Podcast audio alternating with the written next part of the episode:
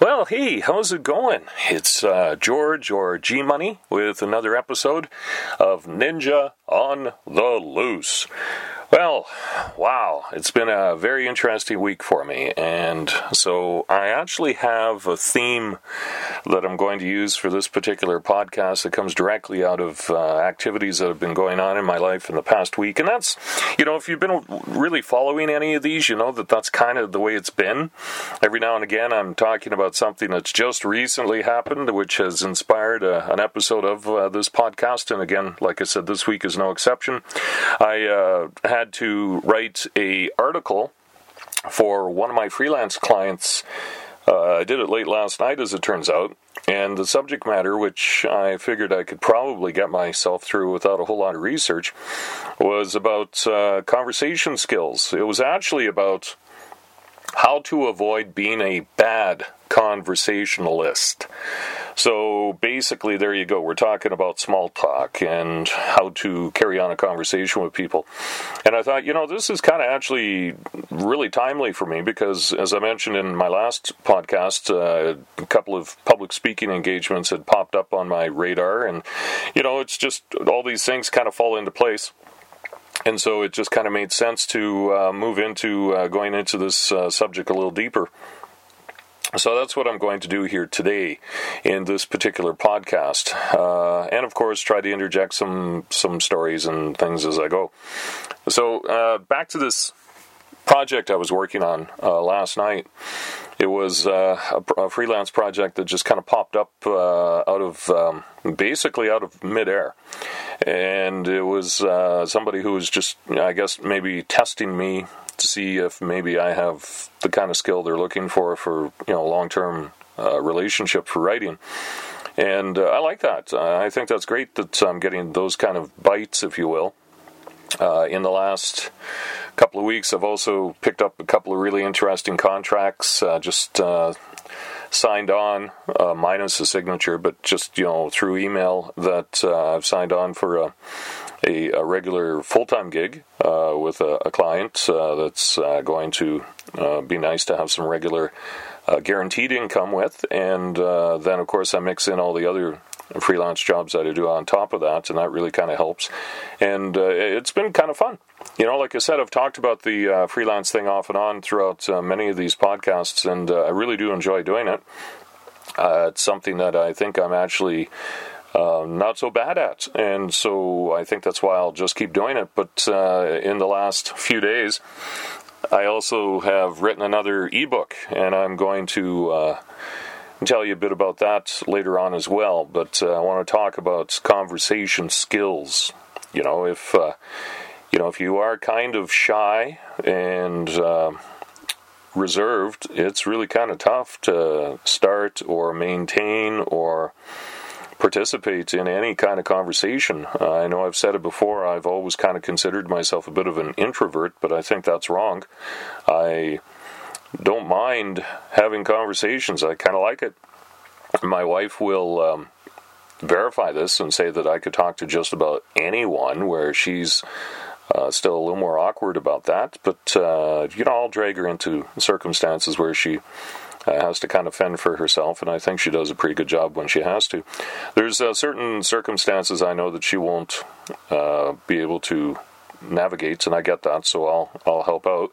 Conversations uh, that we have are actually quite funny uh, on several levels. I tend to dominate conversation, and uh, I do some bad things. Uh, I'm going to tell you right now some of the bad conversation skills you shouldn't have. Okay, so I try to I try to dominate sometimes to make my point, which is not really a good thing to do. I uh, tend to cut people off uh, every now and again so I can dominate the conversation and make my points, which again is not really a good thing to do. Um, you know, those kind of things. But uh, I, I try to pe- pepper those kind of conversations with humor uh, just because I don't want to be perceived as that, you know, buttinsky kind of guy who, you know, we can't talk to him because he's just going to barge in and take over the conversation. Uh, and that's not really typically me anyway. Uh, I'll, I'll interject stuff uh, related to anything I might think I could offer to enhance the conversation. But I, I'm, i certainly hope people don't view me as a buttinsky. That I wouldn't like that. I, I would have to re-examine why I do that if that's the perception I have. Plus, uh, another thing that uh, I, I guess, I guess one of the reasons why I do that is because we all know that person who talks endlessly about their problems or some sort of trauma or something. And I'm not trying to trivialize this, those are important things to talk about, don't get me wrong. But when that's all that you ever hear in a conversation with someone, or you have that chatterbox kind of person who just goes on and on and on and on and on and on and on and on and on and on and on and on and on about whatever it is they're talking about, and you never get a chance to say anything. I think that's why I find myself every now and again doing the buttinsky thing. We have people in our lives, uh, Brenda and I, and uh, I'm thinking of three of them right now that are like that. And, you know, I can tolerate that because I'm sure when I'm talking about three people in our lives, I'm sure at least two of them don't understand they're doing that, and whatever they're telling us is the most important thing going on in their lives, although it's the same thing we've heard several times over. But I know that that's probably just, you know, a space where these people are trapped and they just haven't been able to get past that point, whether it's a trauma thing or it's just you know an incident that happened, and they it just seems to be the the catalyst for their conversation. These are people that need to learn conversation skills, no doubt about it. Okay, but the thing is, is I think I don't know if we're enabling them, but I think, you know, being able to be compassionate enough to listen every time you keep hearing the same thing and acting as if it's the first time you've heard it, I think is probably not entirely a bad thing. And I think maybe that is actually not a bad conversation skill. Depends on the person, right? And depends on what the issue is that they keep telling you about. So I think some of this stuff is your own personal call. If this is something you can't stand hearing about all the time, sometimes you just got to limit the time you talk talk to these people, right? Sometimes you got to just. That's the beautiful thing about call display. oh no, it's that person calling. I'm not answering the phone. you know that kind of thing. Anyway, let's get to my top five list because I actually have a top five list. I've uh, labeled it developing good conversation skills. So number one, listen you gotta listen to what someone's saying to you. And this is something that I think is one reason why a couple of these people in this circle of ours that just chatter, they're not listening to what's being said to them. And I don't think they even plan on listening to what you have to say. They just want you to hear their thing, right? Um, good conversation skills involve give and take, and you should be listening to what's being said to you so you can respond to that. And I know I'm as guilty as the next guy. Uh, my wife will say I don't always listen to what she's telling me, and she's probably right. But I think overall we we have good conversations when we're on the same page and we're talking about something that we can both relate to, and we, and we do communicate reasonably well. She says we don't. I think we do, and and I think we do. Uh, but in order to do that, you do have to listen to what's being said to you. So that's point number one. Uh, point number two is uh, it's always a good idea to have something interesting in your mind to add to a conversation, kind of like you know offering a unique insight. And you know you have to take the cue from what you're hearing that's coming back to you by the person you're talking to, right? If they say something about you know something you actually have some experience with something you have experienced something you know about something you have you know some sort of connection with then you can share well then now you can offer an insight and that's now gives you some input into the conversation. Hopefully they're listening to you and then they could feed back and it becomes a back and forth like you know playing tennis right? Go back and forth with conversation. That's the whole idea. Uh, my number three tip and I do this a lot. Uh, you got to have eye contact with the person you're talking to. There's nothing I dislike more than having a conversation with only the the only person in the room, and they're not even looking at me. You know, they're darting around, looking at everything else but me. Um, I'm a big fan of eye contact, and primarily because it shows you're interested in what's being said to you and interested in the person who's saying those things. So, to me, that's a big, big deal. If you're not looking at me when I talk to you, I'm not so sure how deep a conversation you and I are going to have. Okay, it's that simple. Now, another thing I see, I know I do myself personally, and I think this comes from my, my years in radio and in crowded places, I have trouble hearing what's being said to me. And so I find I'm watching people's lips a lot. Now, I don't know that I can actually lip read, but I think I can because I'm able to carry on a conversation that way. And so if I'm not looking at your eyes, I'm looking at your lips.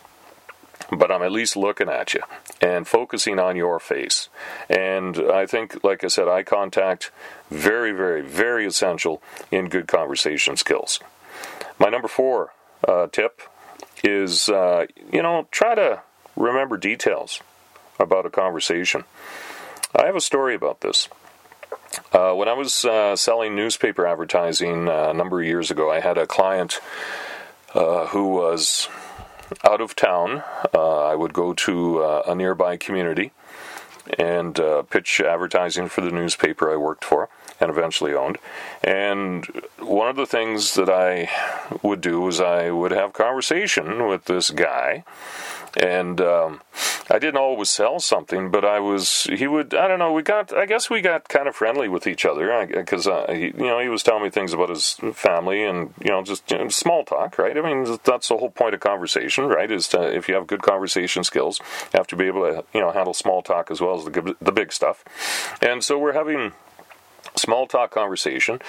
And I remember one time he said something about, and I don't know the specific, but I'll say, you know, his son-in-law was coming to town, or, or uh, he was going to be away next week because his daughter's wedding, something like that, right?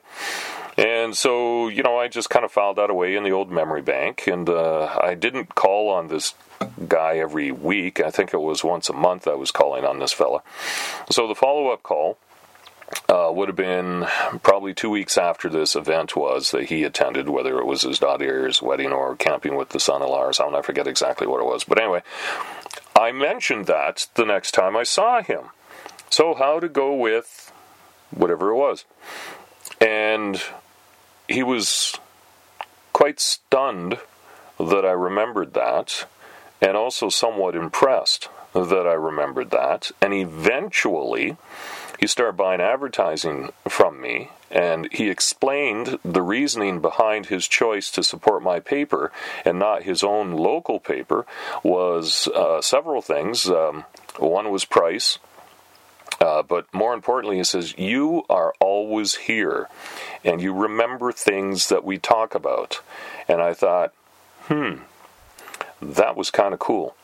And so that's kind of something I try to remember. I may not always remember the details as to who said what, but I'll remember something about what is going on in the person's life of the who I'm talking to, and so I'll try to you know retain that. I and, and, you know it's funny I may not remember their name, but I'll remember the name of their dog, or I'll remember one small trivial thing that was said to me about their life or something, but I might not remember their name.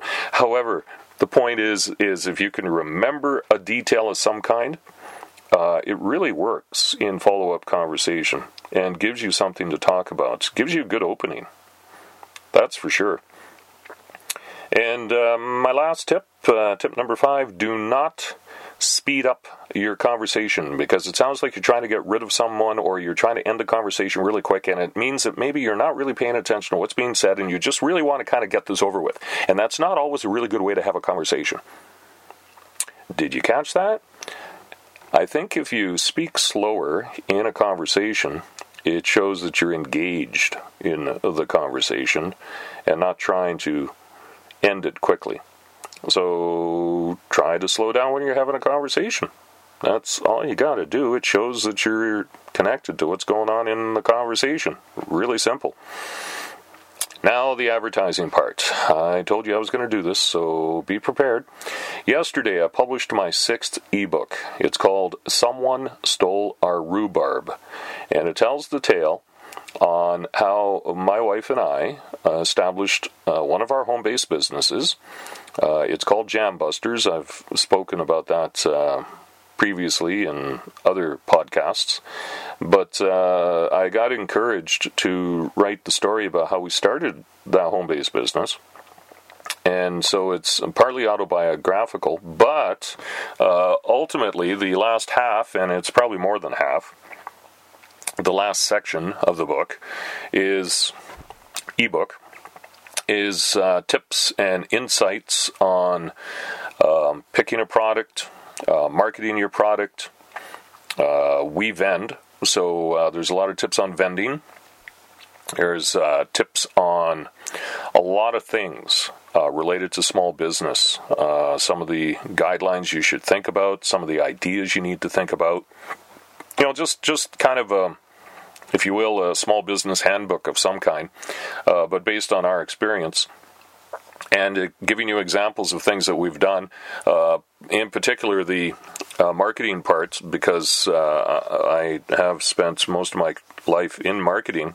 I think I've shared some pretty good tips on what uh, works for us and uh, might work for you. So you know, it's it's kind of a cool little book. Uh, I'm really happy with the way it turned out, and uh, it's called "Someone Stole Our Rhubarb," and uh, the subtitle is "How We Started Our."